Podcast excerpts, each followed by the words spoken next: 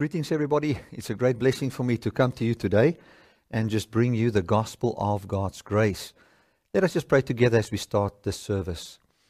Father, I want to thank you so much that we can gather around your gospel, that we can gather, gather around the message of the resurrection, the hope of life that there is in Jesus Christ. Thank you that we can be born again from a new and a living hope, which is to be adopted unto you physically. Thank you, Lord, for the life that you've come to give us. Thank you that the life that you've given us is so robust that nothing that this world brings to us can ever take its light out. Thank you, the life that you've come to give us is a life that gives us peace. Doesn't matter what we go through. Thank you that you speak powerfully through me today in encouraging your church. Amen. I want to welcome everybody that is watching for the first time, as well as our regular viewers. It's an honor for me to serve you with the good news of Jesus Christ. Today I'm going to be teaching on the justice of God.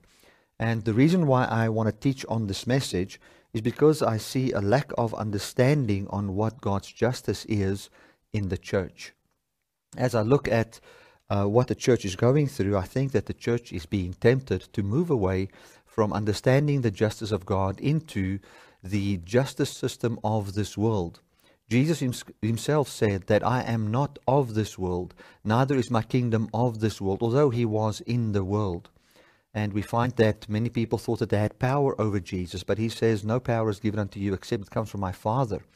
We find Jesus, when he was speaking to Pontius Pilate, he said to him that those who seek truth will follow Jesus. And then he just uh, Pilate just walked away and said, What is truth in itself? So we see the truth standing right in the presence of the political systems of this world, and people still ask, What is truth? And I think what we see right there um, in that interaction that Jesus was having with politics, basically, and political leaders, we see that today, and we see it in the church. I think we have looked at the, the, the system of this world and we started to find our hope in the system of this world, not understanding the justice of God. And we find turmoil. We find what was what happened in America with um, Floyd, uh, George Floyd, being killed by the police officers has spilled over into a massive political thing that the coronavirus is not even a thought anymore. That has been f- flooding into Europe and uh, it is in South Africa. It is a it's a massive thing that has taken place, and we expect things like that to take place, but we don't expect the church to be taken up with what happens.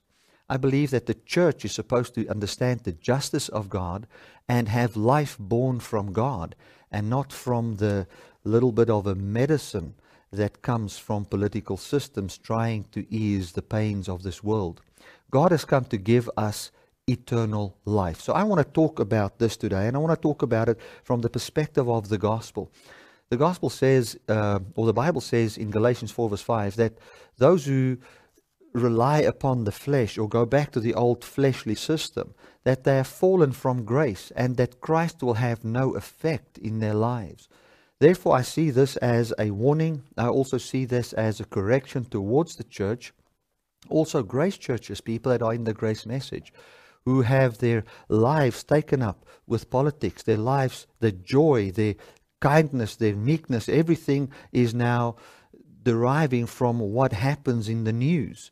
And that is a problem. When you get up in the morning and you need your adrenaline fix uh, by reading the latest news, and from there think that, well, maybe they are bad, I am good, or vice versa, and just get that fix for the day to get going, it is a problem. It is something that God has not dreamt for us, it's something that God has not planned for us. God has got a greater life for us than a life that is born from what the news media feeds us. I've said it on Facebook this way that on the other side of your political ideology is no life. And we need to understand that.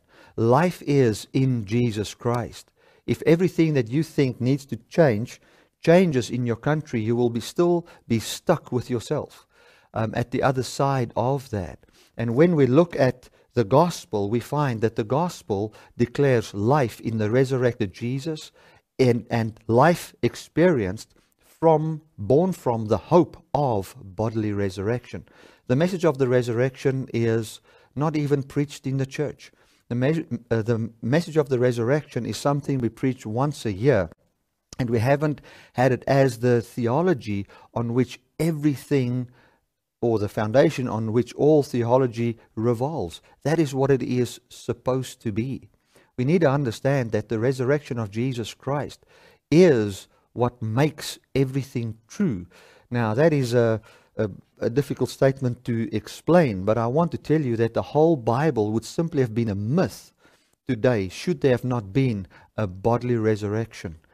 You know, when you look at what uh, the secular world says about Christianity, we find that the secular world would put Christianity and all beliefs in the category of fairy tales. It is just a fairy tale. That is all it is. It's, it's beautiful and it is hopeful and all those kind of things, but it is a fairy tale.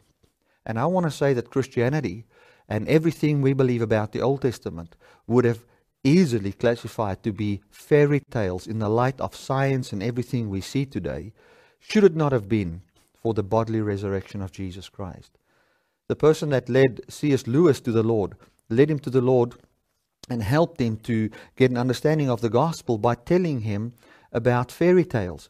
And he told him, you know, look at look at fairy tales. In fairy tales, we have always a, a way where we can cheat death, where good is always victorious over evil, where evil comes in very sly and wants to trick and control and all those kind of things. But in the end, we have a hero, somebody who can sacrifice his life, give his life, and save the people, and so save the day as well as himself. And so everybody lives happily ever after. And he basically, and if we look at it today, all our movies that we watch, it's all about that. Uh, we will spend a lot of money to watch those movies and read those books so that we can feel good at the end of the day. Not many people want to go and learn about science in the sense of we have not been and then we've been and now we are for a while and we will die and be no more and therefore why care that uh, nobody wants to read that higher uh, literature or whatever you want to call it, where it's all about the realities of science. We want to live in a place where we are saying there needs to be a good message, there needs to be life somehow. And even if we look at the facts of science, now I do believe that we it's, it's as difficult as what it would be to find Shakespeare inside of his play, that's how difficult it would be to try and find God through science in this world. He has created this world and He's in this world. And the moment you know who God is, you see Him everywhere. And then, as much as what when you know who Shakespeare is, you'll find Him everywhere in the play. In the and as difficult as what it would be to find Shakespeare in the place you do not already know Shakespeare, that's how difficult it would be to try and find God through science.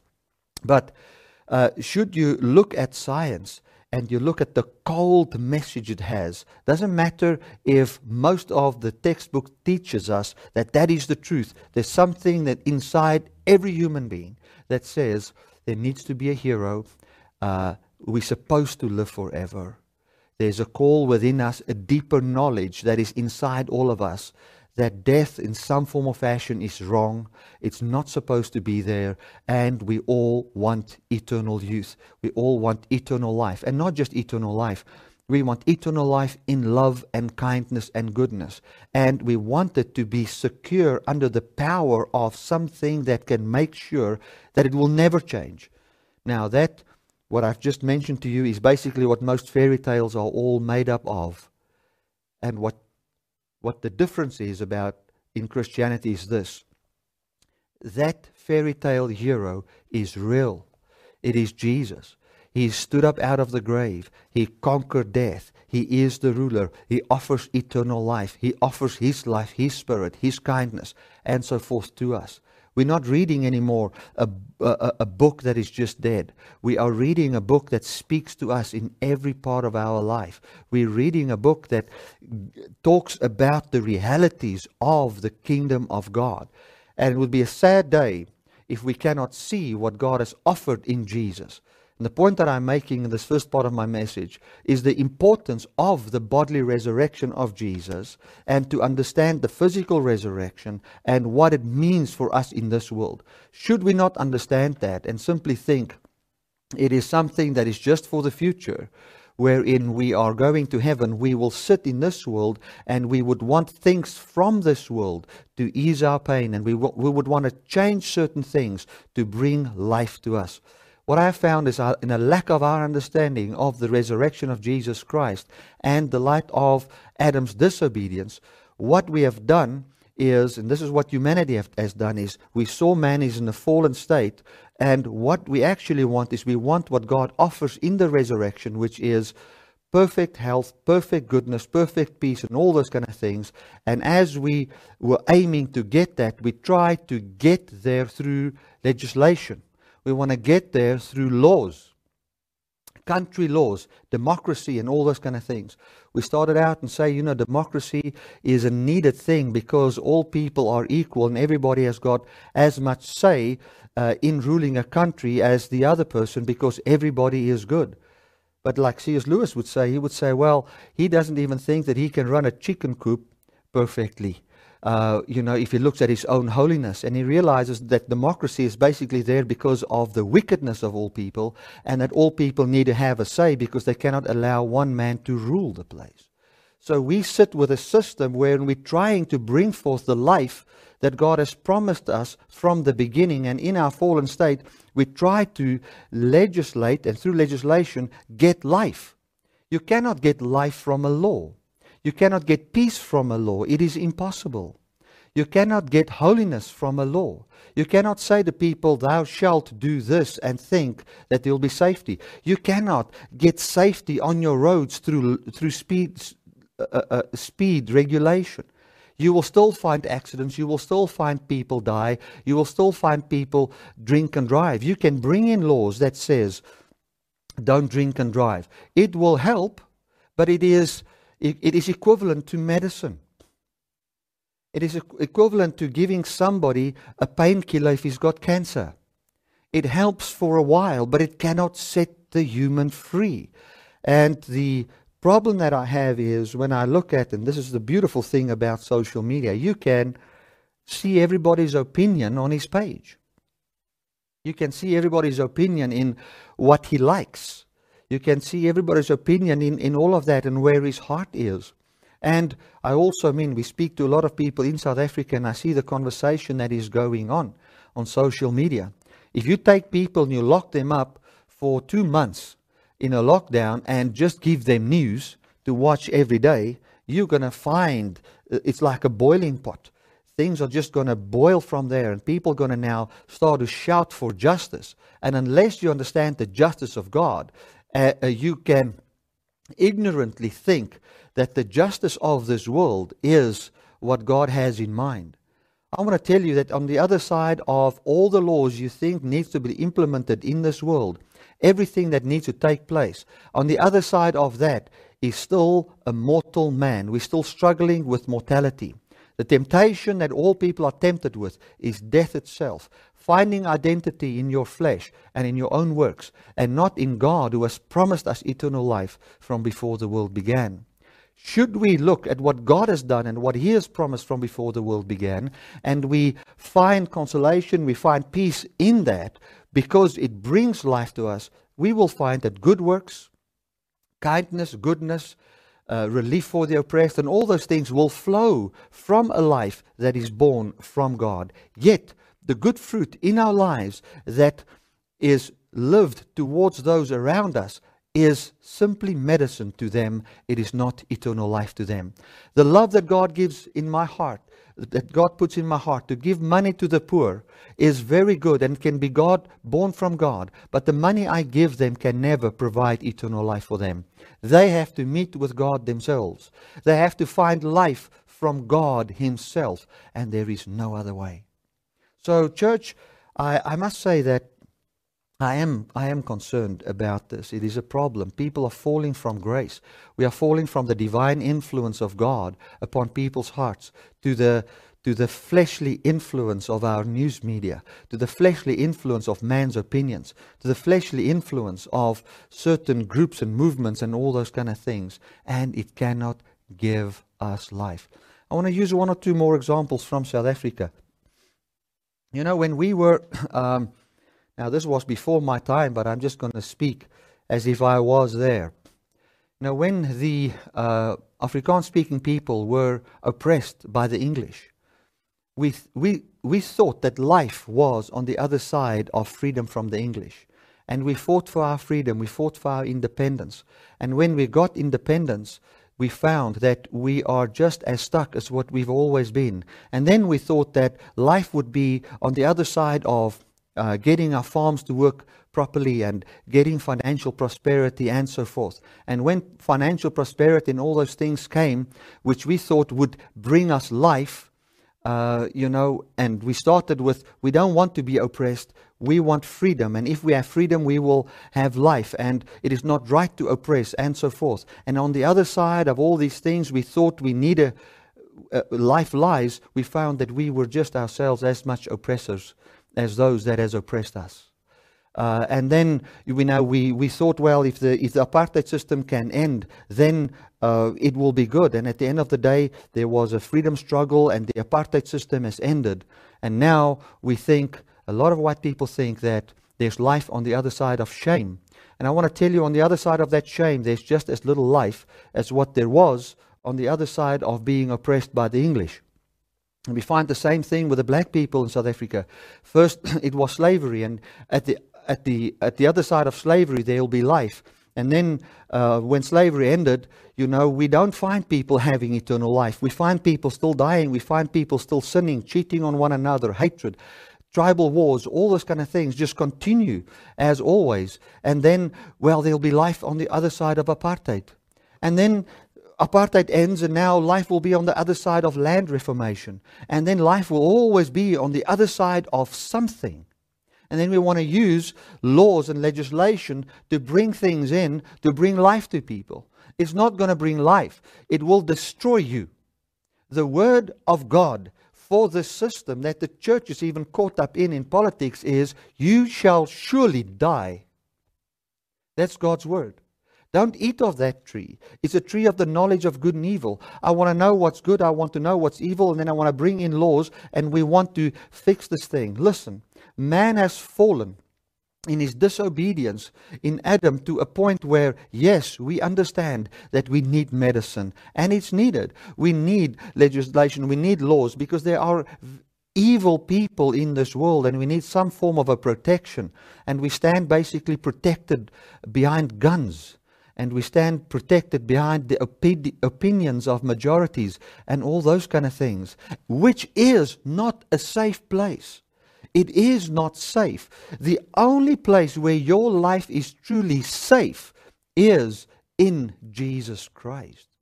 If I look at uh, how I grew up and what goes on politically, the only thing that I can teach my children, wherein I know they can have peace of mind, where they can walk in true righteousness and peace, doesn't matter what happened, is to tell them that eternal life is in the bodily resurrection of Jesus Christ. That that was what God's goal is for us, and that is, as we believe upon that, we find the spirit of that life in us and we live from it. Doesn't matter what happened.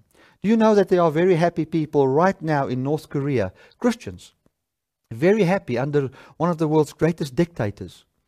And they are Christians and they are happy. Do they have a right to be happy where they are now? Some will say they've got no right to joy. They've got no right to peace. They have no right to comfort because they're under some uh, dictator. And other countries must come and get the dictator off their backs so they can have peace. If that is your belief and that is what you would teach those people, I would say you're spoiling them in their understanding of what true peace is. You're bringing destruction to them because you are saying life is from this world. Life is not from this world, although we are in this world. Life is from Jesus Christ. as unjust as what it would be to teach your child that life and peace and joy is on the other side of financial prosperity, that's how unjust and wicked it would be to teach any person, doesn't matter what situation he is in, that life is on the other side of changing that situation. If we sit in South Africa at a place where we're looking at land reformation and we can lose our land, uh, farmers can have their land taken from them without compensation, I will not tell the farmer that peace and joy is in keeping your land. I will tell him that peace and joy is there in spite of losing your land. We cannot find our peace in the things of this world. Our peace is in Christ. And I say again, I'm not saying that laws are not needed. I'm not saying political parties are not needed. There are wicked people in this world. And we find that the government is there. But the law is for the lawless.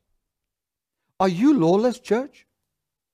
No. So why do we have all of our hope in the law?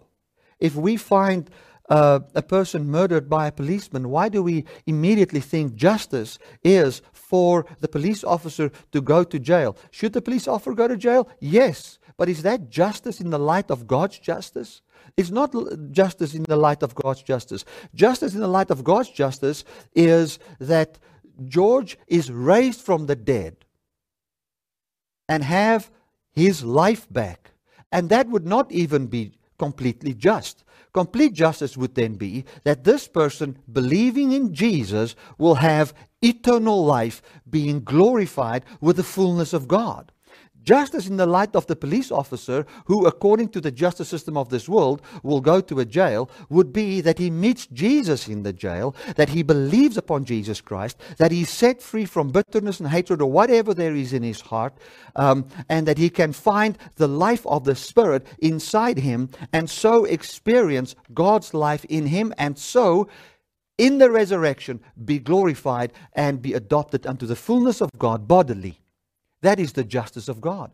Why should the church lower our standards to a justice system that is voted in by popular opinion, wherein we have a just God that has come and shared his vision with us from the beginning? The Bible says God justifies the ungodly. The Bible says that Jesus Christ was raised for our justification.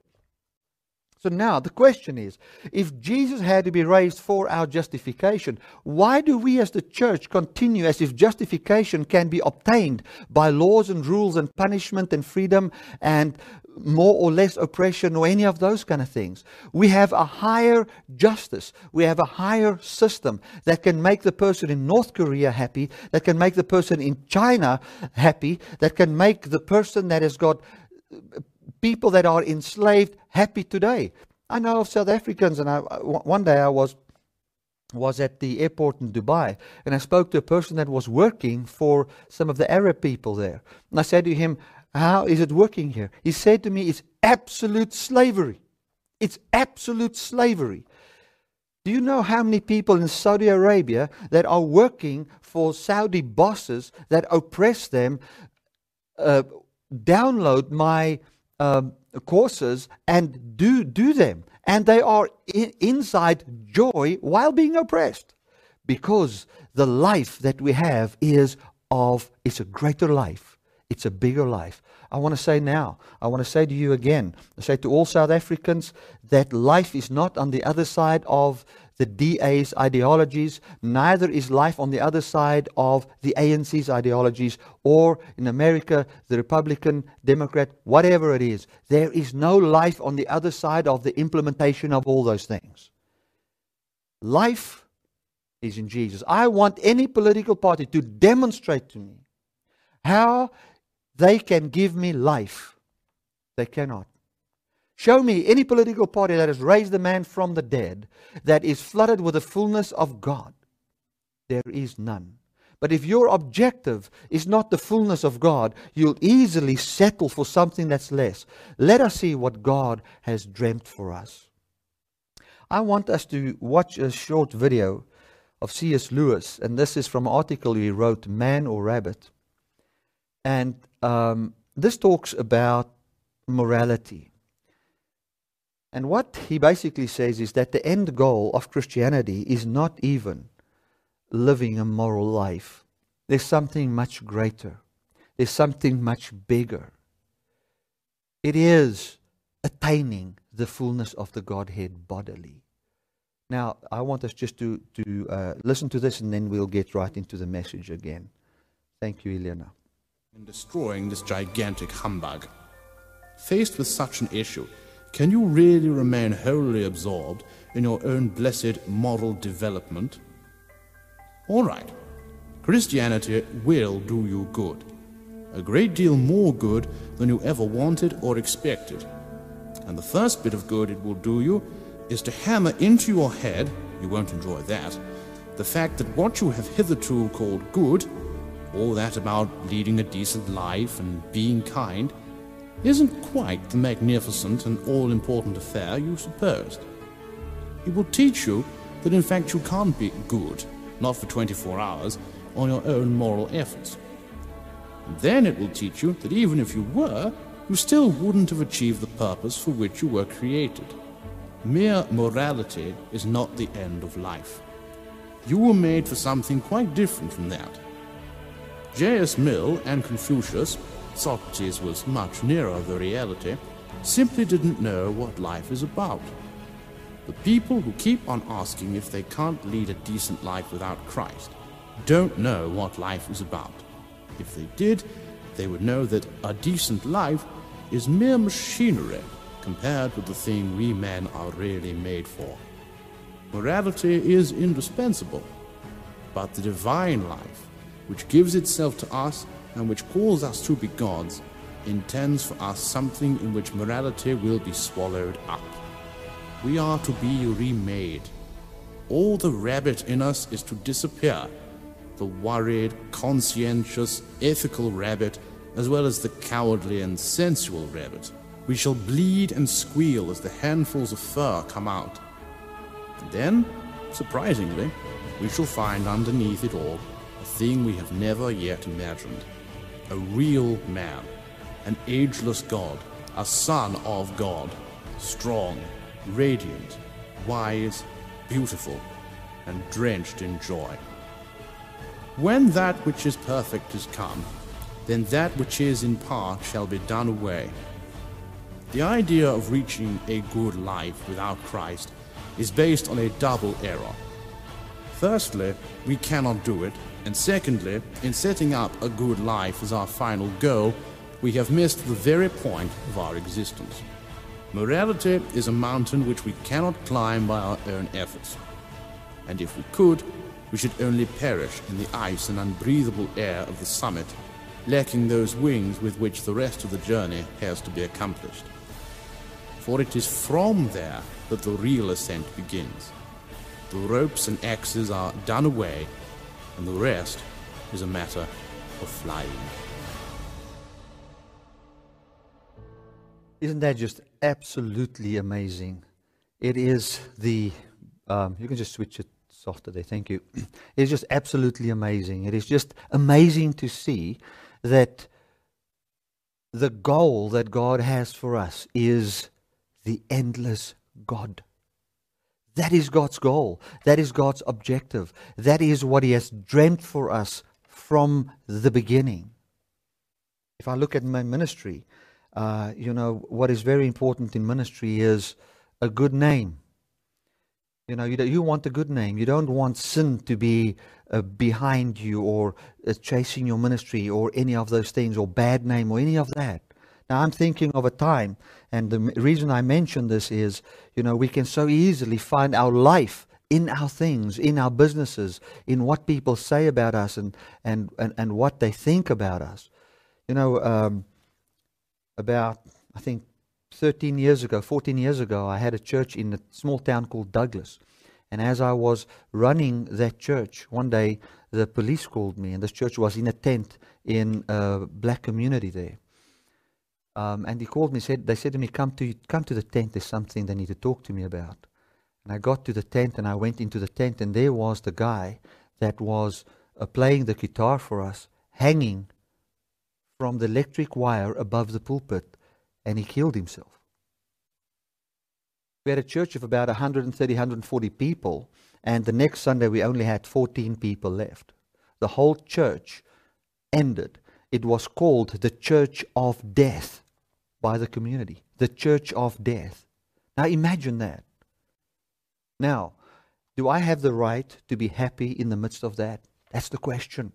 Do I have the right to rejoice in the goodness of God in the midst of that situation? That's the question. At the end of the day, a good life and having everything go right with you is not the objective. The objective that God has with us is higher than just mere morality. Mere morality can, to a certain degree, be attained by the atheist.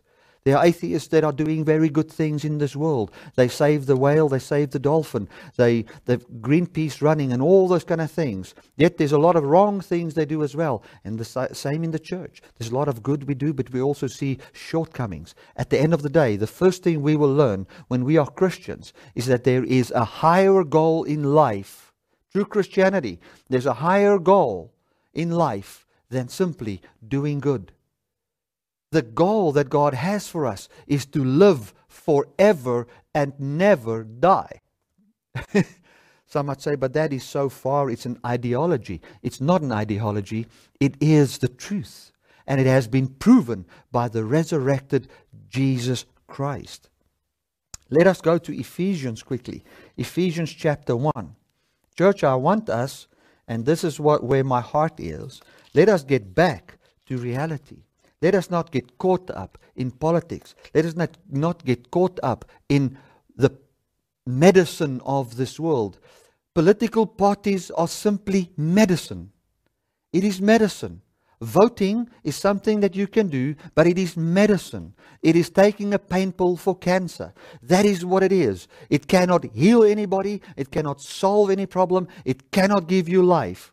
And should we be involved in that? Yes. But I think we should be involved in it in the same way as what Paul told, told Timothy to be involved in bodily exercise. Yes, it is of importance, but it's not of vital importance. It's of little importance. That is what it is all about. It's not a, a great importance.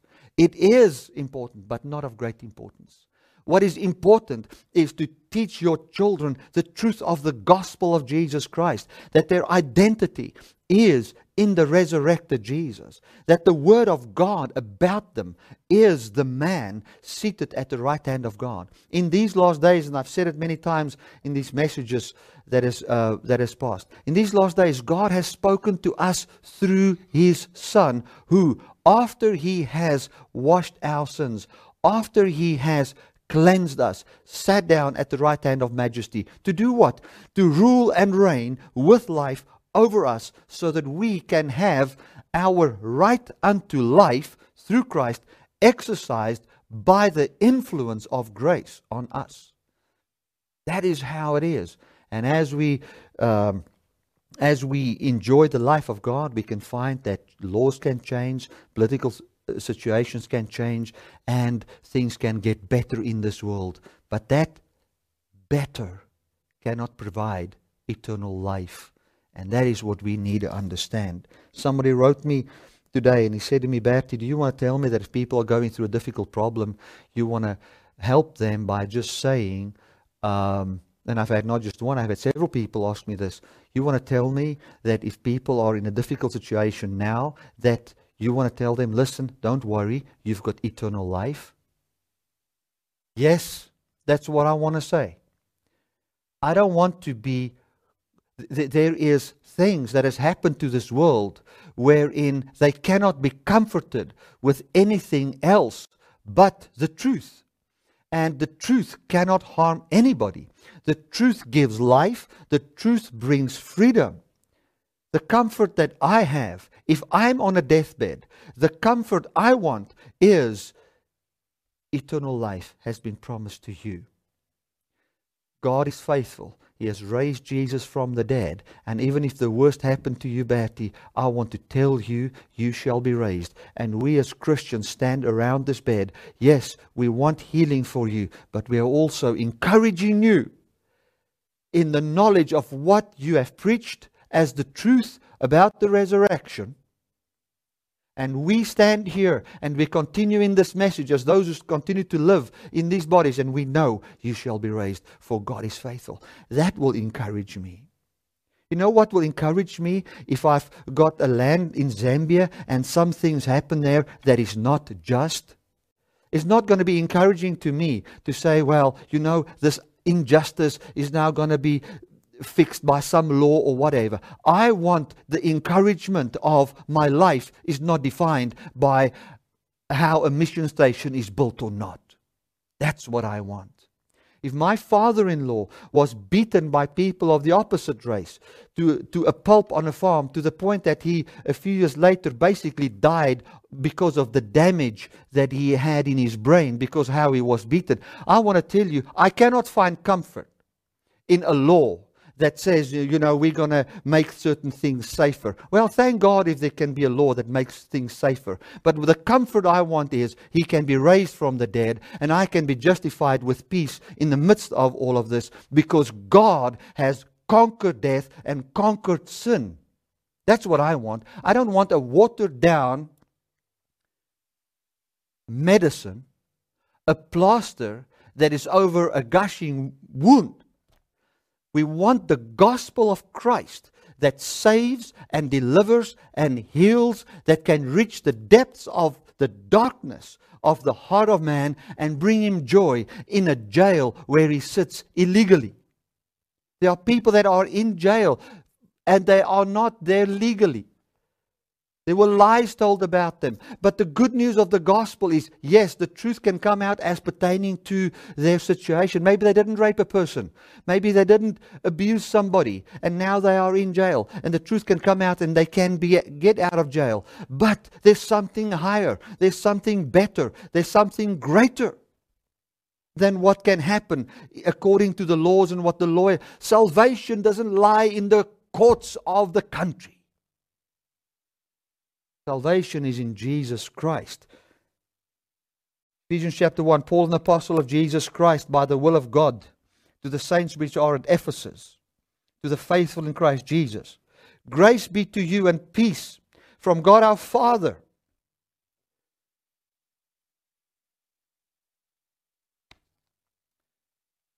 It does not say, Grace be to you and peace from a new legislation. Grace to you and peace from God, the Father of your body, offering you a new physical rebirth. That's what he says here. Paul didn't come with a watered down message. Church, get this watered down political message out of the pulpit. On Friday, I put a post on Facebook. I said, Does Black Lives Matter? And I lift the bar and I said, People are dying. And we need to de- redefine justice in the light of what matters. And what matters is what God has dreamt for humanity from the beginning.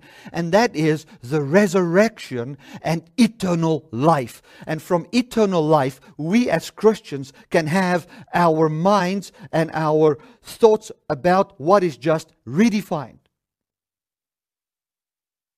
Grace and peace to you. I want to tell you if something happens, you know, the other day, I, I, just speak from my heart. The other day, somebody decided to sue me. And he decided to sue me for a very stupid reason. I am not even guilty in the slightest form. And his objective is to see how he can destroy me. You know what is the most beautiful thing?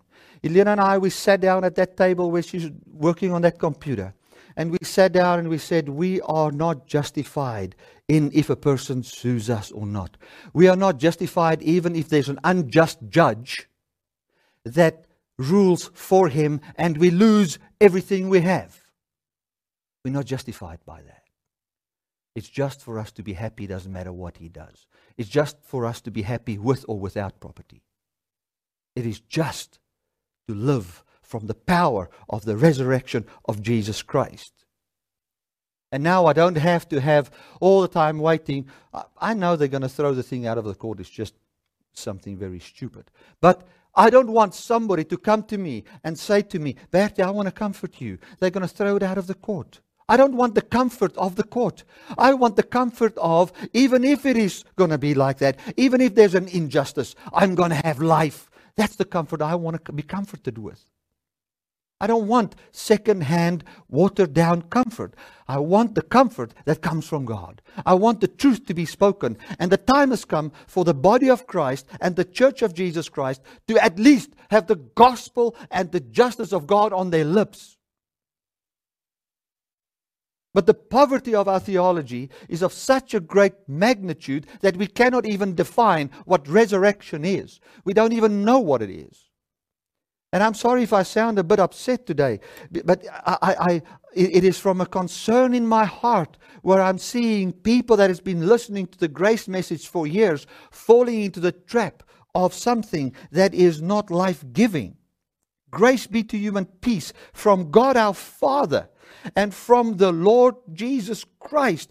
What does those words mean in the light of politics today? Blessed be the God and the Father of our Lord Jesus Christ, who has blessed us with all spiritual blessings in heavenly places, according as he has chosen us in him before the foundation of the world, that we should be holy and without blame before him in love. Listen to the, the, the whole goal that God has for us.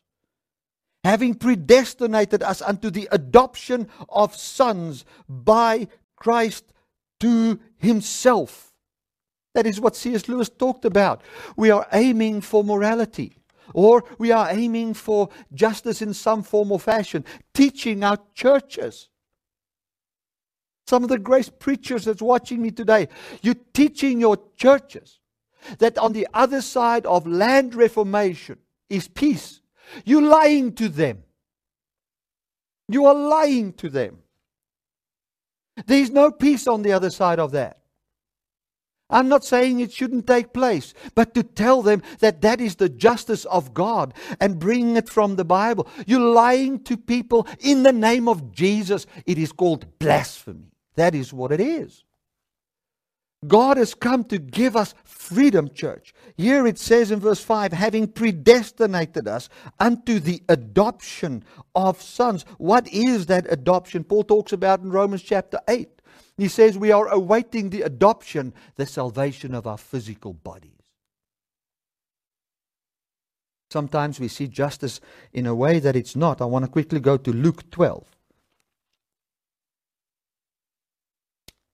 Paul in 1 Corinthians 7, he says this would be people will people might even spit if they hear this what I'm going to say, but let me say it. Paul in 1 Corinthians 7 spoke to people that were in slavery. And he said to those that are in slavery, As you have found Jesus, where you are as a slave, don't seek freedom. You would say, Are you crazy in saying that? No, I'm not saying that freedom shouldn't come to people. He says, Should you have an opportunity to be free, take it. It's always better to be free. But if you are a slave, don't now try and use the gospel and try and find and seek freedom and be so obsessed with freedom that you cannot live where you are. You can have life right there where you are, even as a slave. It's a bad, but that is absolutely crazy what you're saying. I'm saying if it should happen that this world falls back to a place where I am taken as a slave, or my sons are taken as slaves by some other nation, and they are working for farmers somewhere as slaves. I want them to have a gospel that is so robust that they can have joy by the power of God and not the power of a boss. That is what I want. And if I, I want to live by that today. And I want to tell you, if I live by that today, I find peace in the midst of turmoil. Luke 12. The justice of God is defined by original intent. God decided to give eternal life. And anything, the way you measure if something's just is how does that promote what God has promised? And how does it flow from that promise? That is how we define justice and what is just in this world. I find it unjust to teach to people that they can have life when they have a lot of money. I find it unjust to teach people that true peace lies on the other side of land reformation. I find it unjust to teach farmers that true peace lies on the other side of you keeping your land. I find it unjust to teach people that um, you can only have peace if there is no police brutality. I find it unjust to find peace on the other side of legislation about abortion or no abortion. We cannot find our peace on the other side of those things. We live in a broken world. In this world, there are injustices, and what is just is to find the original intent that God has given us, and everything that leads unto that and that is from that is just. So it is just for me to preach what I preach to you today, because it points you to the resurrection, re- resurrected Christ and a life born from Him in the midst of a broken world. And it's time for us to see the justice of God. Let's look at the justice of God in, in a very practical way here. This is Luke 12. And one of the companies said unto him, Master, speak to my brother that he divides the inheritance with me. So what is what's happening here? Somebody inherited money, and then the one brother inherited a lot of money, and the other one got nothing. Now, that is not nice. We would say that is kind of unfair. We would say that is not just. Now we're going to look at Jesus and implementing true justice in this situation and what he would say about these things. We would so many times want to say, God, what would you say about my political party? Can't you tell the leader of the country or the guy of the other political party that he must change his laws or this or that or whatever? And we're going to look at what the Bible says about situations like that and see how Jesus implements the justice of God unto life. A man come to company, a man of a company came unto him, saying, Master, speak to my brother that he divides inheritance with me. And he said unto him, Man, who made me a judge or a divider over you? He Who made me a judge or divider over you and such things? And he said unto them, Take heed, beware of covetousness, for a man's life consists not in the abundance of the things which he possesses. My goodness.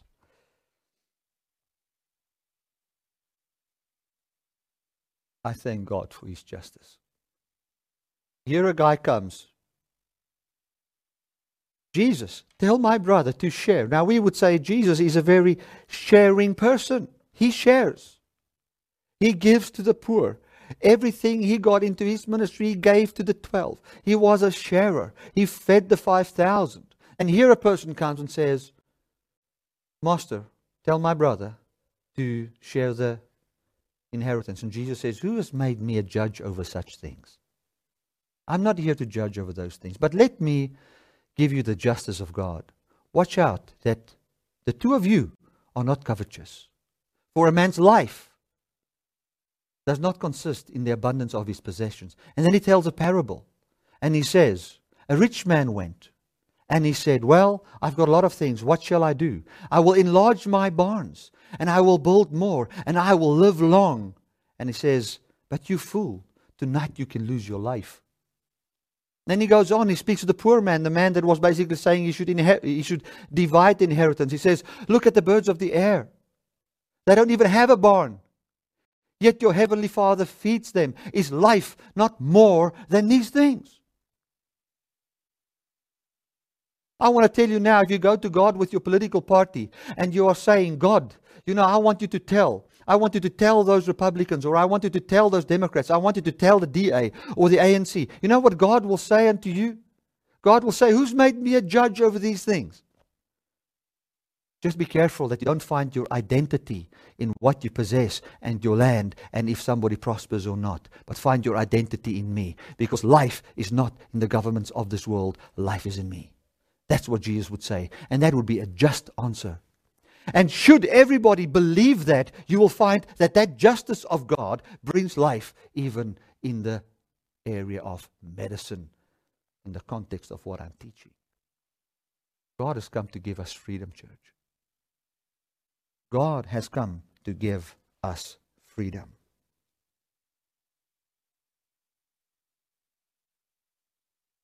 I read this again. Man, and that word man there is the word mankind. Who has made me a judge or a divider over you? Take heed and beware of covetousness, for a man's life consists not in the abundance of the things which he possesses, neither in the country wherein he lives, neither in if somebody likes you or don't like you. I live in South Africa. You know, we my forefathers didn't do the best of a job as pertaining to trying to govern a country. They implemented the apartheid system. I am, in the light of many, seen as an ex oppressor. But let me tell you something my life is not defined in somebody else's opinion about me. In these last days, God has spoken to us by His Son. My life is not defined in, in how many people follow me on Facebook. If I was a businessman, my life would not be defined in how much money I make. Glory to God if I make good money that I can be generous, but my life is not defined in that. My life is not defined in what people say about this ministry. My life is defined in Jesus. It is good if good is said about the ministry. It is good if good is said about a nation. It is good if there is a fair justice system wherein people can live peacefully, but it's not good to believe that you can find life from it. It is unjust. Justice is defined in what upholds the original purpose. And the original purpose that God has with man is to adopt us unto himself. And it's unjust to bring a message in the church where we can find life from anything else. Let us pursue the truth as what the truth is pursuing us. He who wants truth comes to Jesus. And at Jesus Christ, we find eternal life. Amen and amen. I trust this message will cause you to meditate and to think upon where you are in your heart, in your relationship with God, and know that life is a free gift from God. God loves us so much that He says, It's unjust that my people die. I will give them eternal life, and it will be by me. Let us not look at what God has promised and try through laws to implement that. Let us look at what God has promised and believe Him. If the oppressed and the oppressor both start to see this truth, we will find the life of God come to us. And the life of God that has come to us, live towards one another, would not be the source of life. That is just the effect of life. My love for you can never be the source of eternal life. My care for you can never be the source of eternal life for you. How I counsel you can never be the source of eternal life for you. And I have been counseling a lot of people, speaking to a lot of people lately. I want to tell you the source of life is you see yourself in the resurrected Jesus and having a joy from the truth and the hope of being born again in an incorruptible life, the life of Jesus. Amen and amen. Thank you so much that I could serve you with this message today. God bless.